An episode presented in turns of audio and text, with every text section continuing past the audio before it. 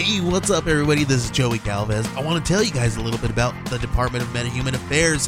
This one is a story about a team led by a retired sidekick, two felons, a failed actor from Broadway, and a reprogrammed cyborg. But their first mission is to stop the criminals who have robbed a bank, and they will have to set the world at ease. You're going to get 180 pages of entertainment action packed awesomeness right here in the first six issues in a collected hardcover volume one. All you got to do is head on over to Kickstarter.com and type in the Department of Metahuman Affairs or DMA and check it out right now.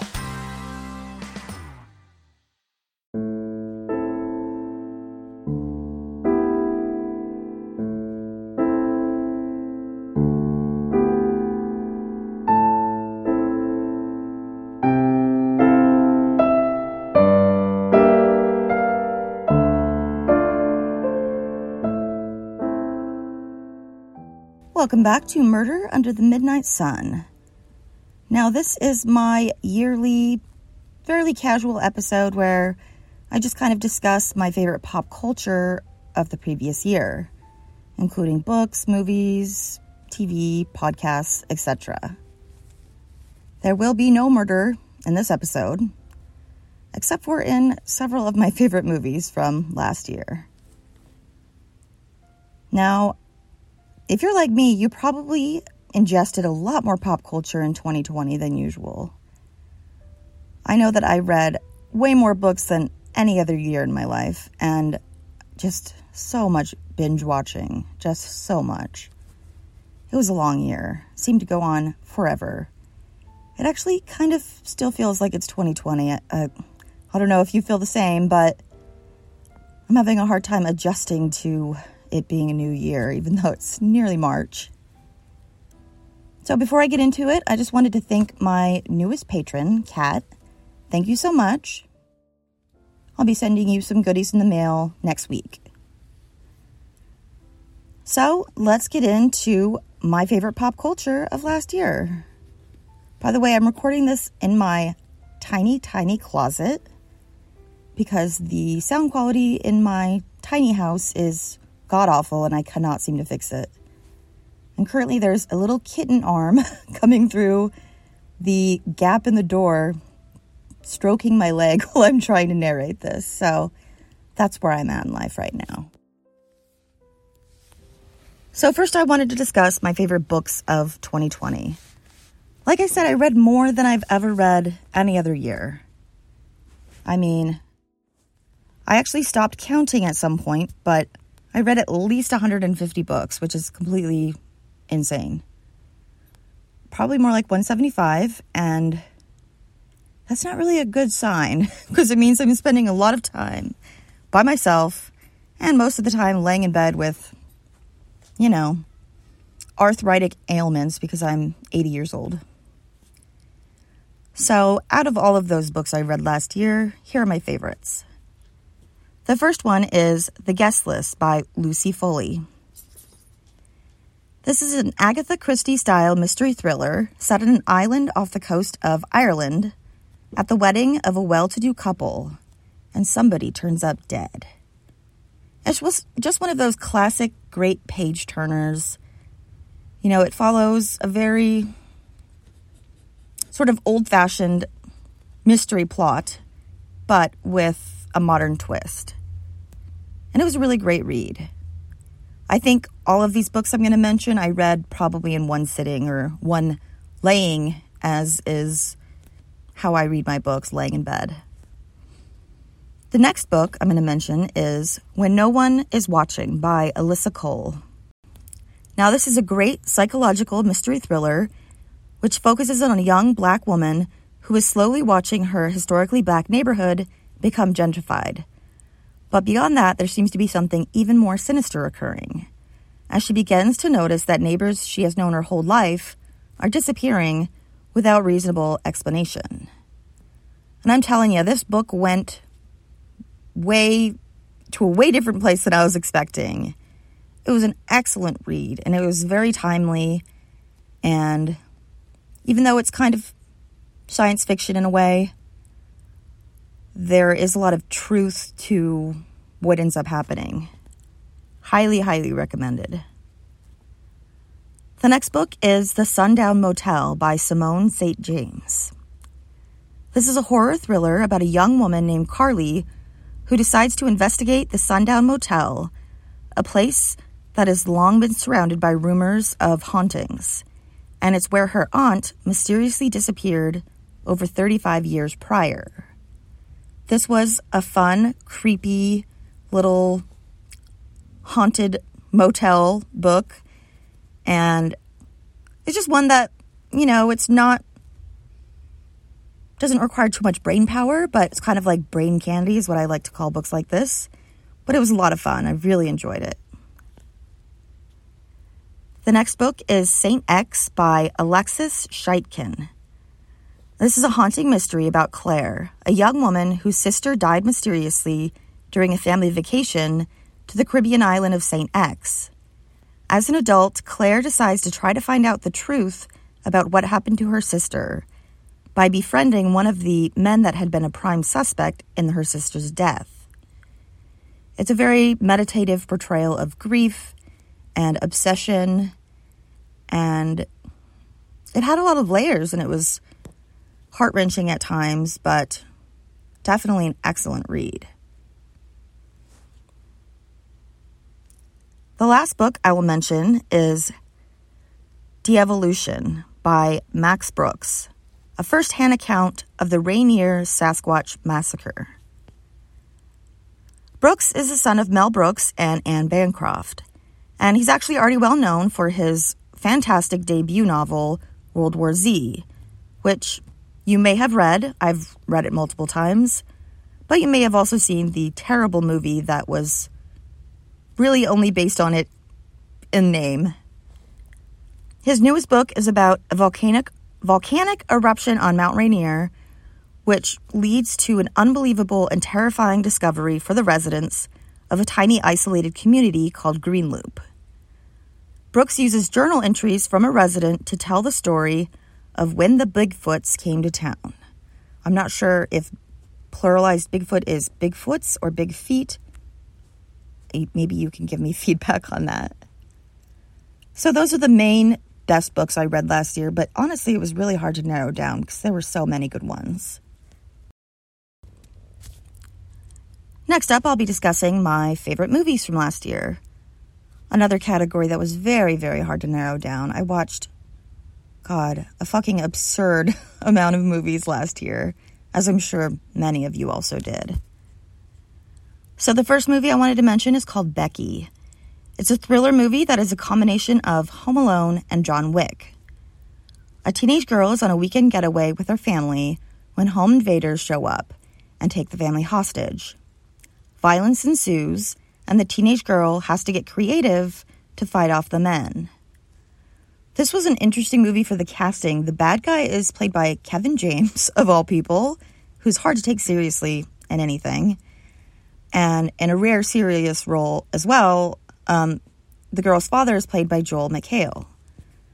And the girl herself is played by Lulu Wilson, and she was so good. I loved this movie a lot. Just talking about it is making me want to rewatch it tonight. I might just do that. The next movie is Palm Springs. It's a romantic comedy with a bit of a twist. Andy Samberg and Kristen Milioti star in this trippy, odd take on Groundhog Day. They play two guests at a destination wedding in Palm Springs who get stuck in a time loop, reliving the day over and over again. And they have to try to figure out how to get out of the time loop. I may have mentioned this before, probably, but I live in Palm Springs. I love it here. It's amazing, except for about three months out of the year. But it was wonderful to see a movie that, you know, is based where I live. And but that's not the only reason I loved it. I would have loved it anyways. It's just very sweet and extremely funny. I love Andy Samberg. He's hilarious and everything. And it was just an excellent movie. It was just the kind of movie you don't really want to end because you just want to keep watching these characters because they're so likable. And that's on Hulu right now. You can watch it right now on there. The next movie is called Love and Monsters. This is an adventure movie taking place several years after an apocalyptic event has occurred, which has left the Earth overrun with giant, terrifying monsters. And the humans that are left alive are all living in various little bunkers underground to stay safe from these monsters. And a young man decides to risk his life to go find his high school girlfriend after he is able to contact her on a CB radio. This was just fun. It is not even really a horror movie at all. It was more just like an adventure, romance, comedy. It's actually, you know, fun for mostly the whole family. Not sure what you allow your small children to watch, but probably at least 11 or 12 years old and up would be fine. It was great. It just was really feel good, had a great message, and I felt so happy at the end of it. It just had, it was just powerful in a weird way. The next movie is called Get Duked. It's a Scottish dark comedy about four teenage boys on a school camping trip in the Scottish Highlands who became the who become the targets of some crazed maniacs who are trying to hunt them down. This movie was fucking hilarious. It's very sophomoric, but I'm a little sophomoric. So I found it very funny. And everyone I've shown it to has absolutely loved it as well.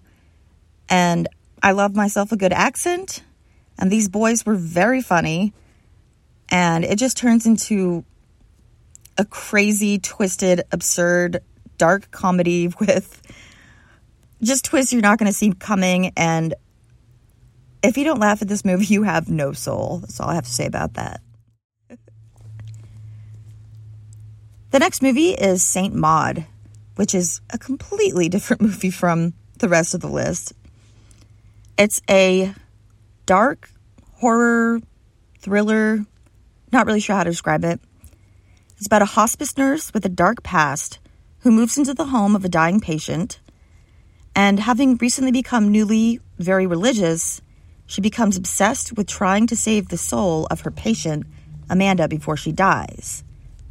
This movie was definitely a slow burn, just steeped in tension. It felt very reminiscent. Ugh, I can't talk. It felt very reminiscent of the absolute masterpiece, The Witch, which is one of my all time favorites. I was just on the edge of my seat the whole time and I have ADD, so sometimes it takes me four days to finish a movie. But I just was like enwrapped with this movie. I just could not take my eyes off of it. It was gorgeous and it was disturbing and it was wonderfully acted and it was actually a debut debut director, Rose Glass. And it's one of those movies where just every shot has meaning like there's no wasted footage. It's kind of like Orson Welles in that way. And I can't wait to see what the director comes out with next. The last movie I'll be mentioning is called Bloody Hell.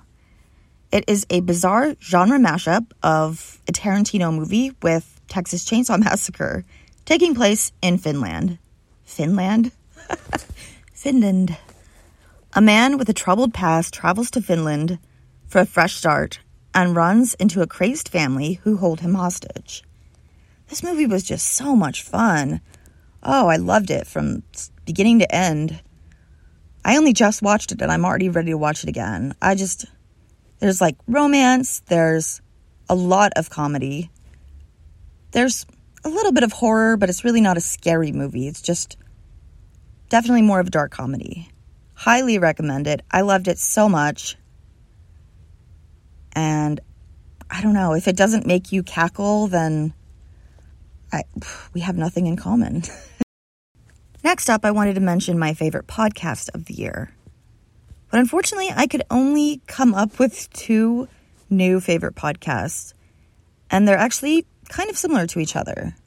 The first one is called Accidental Celebrity, and it's about people that have become famous due to some incident in their lives or tragedy, and they've had to suddenly deal with the media onslaught. And it's just the host interviews these people that many of them you'll recognize who they are. One of them, there's an episode on Lindy Chamberlain. It was very heart wrenching. And it just talks about their lives before and after they become an accidental celebrity and suddenly, you know, have to deal with the awful ways that the media can treat them. And it really makes you think twice about,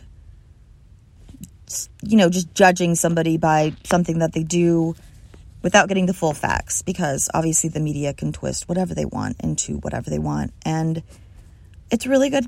It's a really good show. It's very well produced. And they only have a handful of episodes so far, but I've been hooked on it and I definitely recommend you check it out. And the other podcast I wanted to mention is called Whatever Happened to dot dot dot question mark. And it basically follows up on people that were involved in big news stories from the past and kind of like the fallout that what happened to them after, you know, the media had moved on from their stories. So, for example, she, uh, the host interviews one of the men that was one of the 33 Chilean miner, miners that was stuck a few years ago for X amount of days. I can't recall at the moment. And it just talks about their life after this life altering event. And it's really good as well. Both shows are very similar, but they're they're different when you listen to them. They have different vibes, definitely. But you should definitely check them both out. I would love to know more other more I can't talk. I would love to know more new podcasts to discover and fall in love with. I guess I just wasn't very podcastly adventurous this year. So please tell me your podcast recommendations. I would love them. Lastly, I'm going to be discussing lastly, I'm going to be discussing TV shows, which usually I have nothing to add to this category, but 2020 being what it was, I watched a fuckload of TV. And there was a lot of really good shows in 2020, so thank God for that. Helped the year go by a little little bit faster. So the first show is Truth Seekers. And this stars Nick Frost and Simon Pegg of Shaun of the Dead and um, Hot Fuzz. Very funny guys.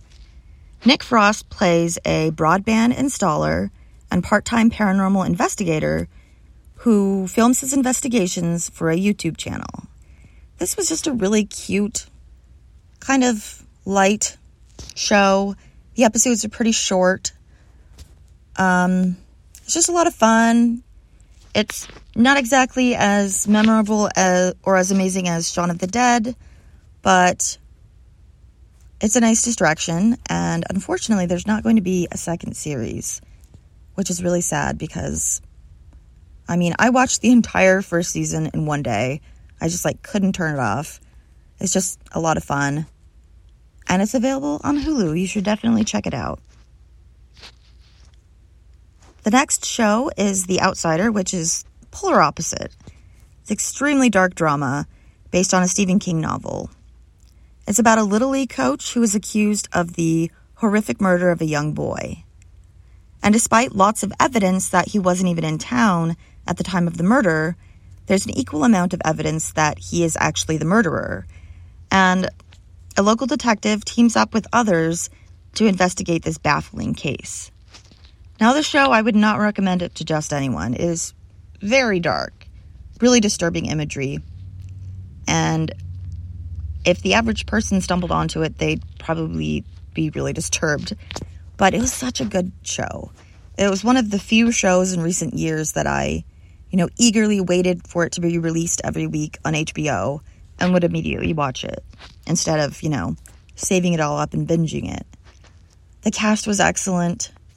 Ben Mendelsohn, I love him so much. He plays the local detective who is investigating the case, but he's also struggling with grief over the loss of his son who died a few years prior.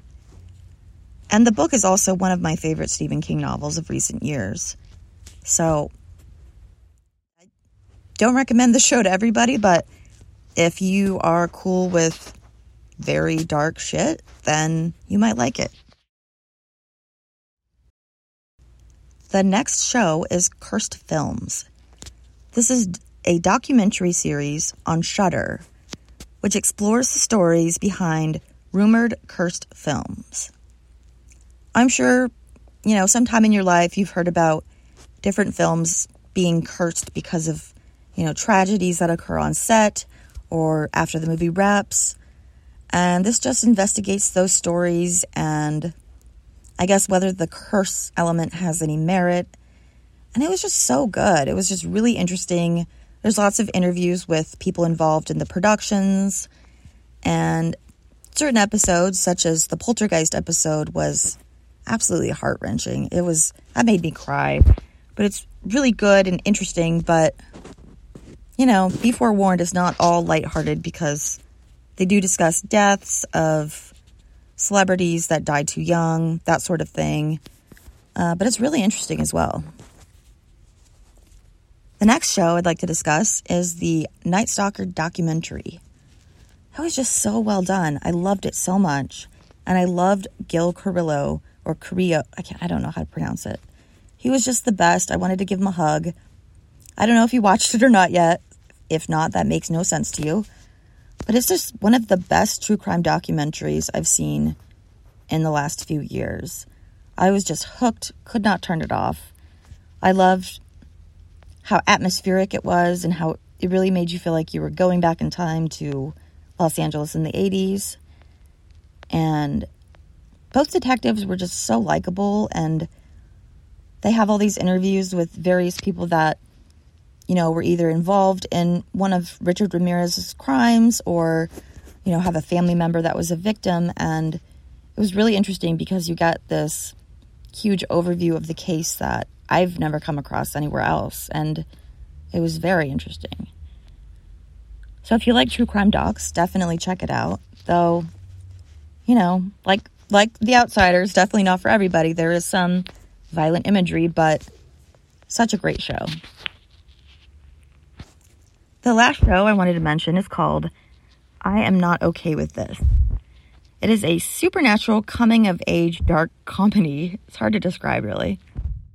Sophia Lillis plays a teenage girl going through all the basic struggles inherent in being a teenage girl, as well as beginning to realize that she has telekinetic powers. The show was so much fun. I loved it a lot. It also stars Wyatt Oleff as her neighbor and possible love interest.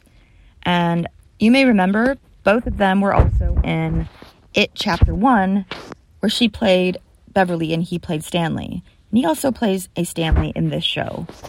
It's just a super fun show. It was kind of it was definitely a genre mashup and it was kind of tonally odd at times, but I think I watched the first uh, the whole season in you know one day.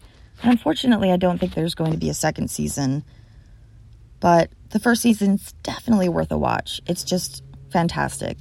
And it's based on a comic book, so if you're into that sort of thing, sort of superhero superhero burgeoning superhero thing going on, you might just like it. It's great, and it's on Netflix. So I hope you enjoyed this super casual closet hangout pop culture overview of the year of shit 2020. I would love to hear what your favorites from 2020 were, or how you spent your year, how you got through the social, I can't fucking talk, social isolation and, you know, self quarantine like I went through for several months. Tell me what you did. Tell me what you liked. Tell me what you watched and read and heard. But especially podcasts. I need new podcasts all the time. I'm always running out of them. So, thank you so much for listening, even though this was the least serious episode ever. And I can just, I'm like just stumbling over my words like fucking crazy tonight. And I'm recording on my phone, so I'm just not able to really edit as I record. But Thank you for listening. I'll see you next time.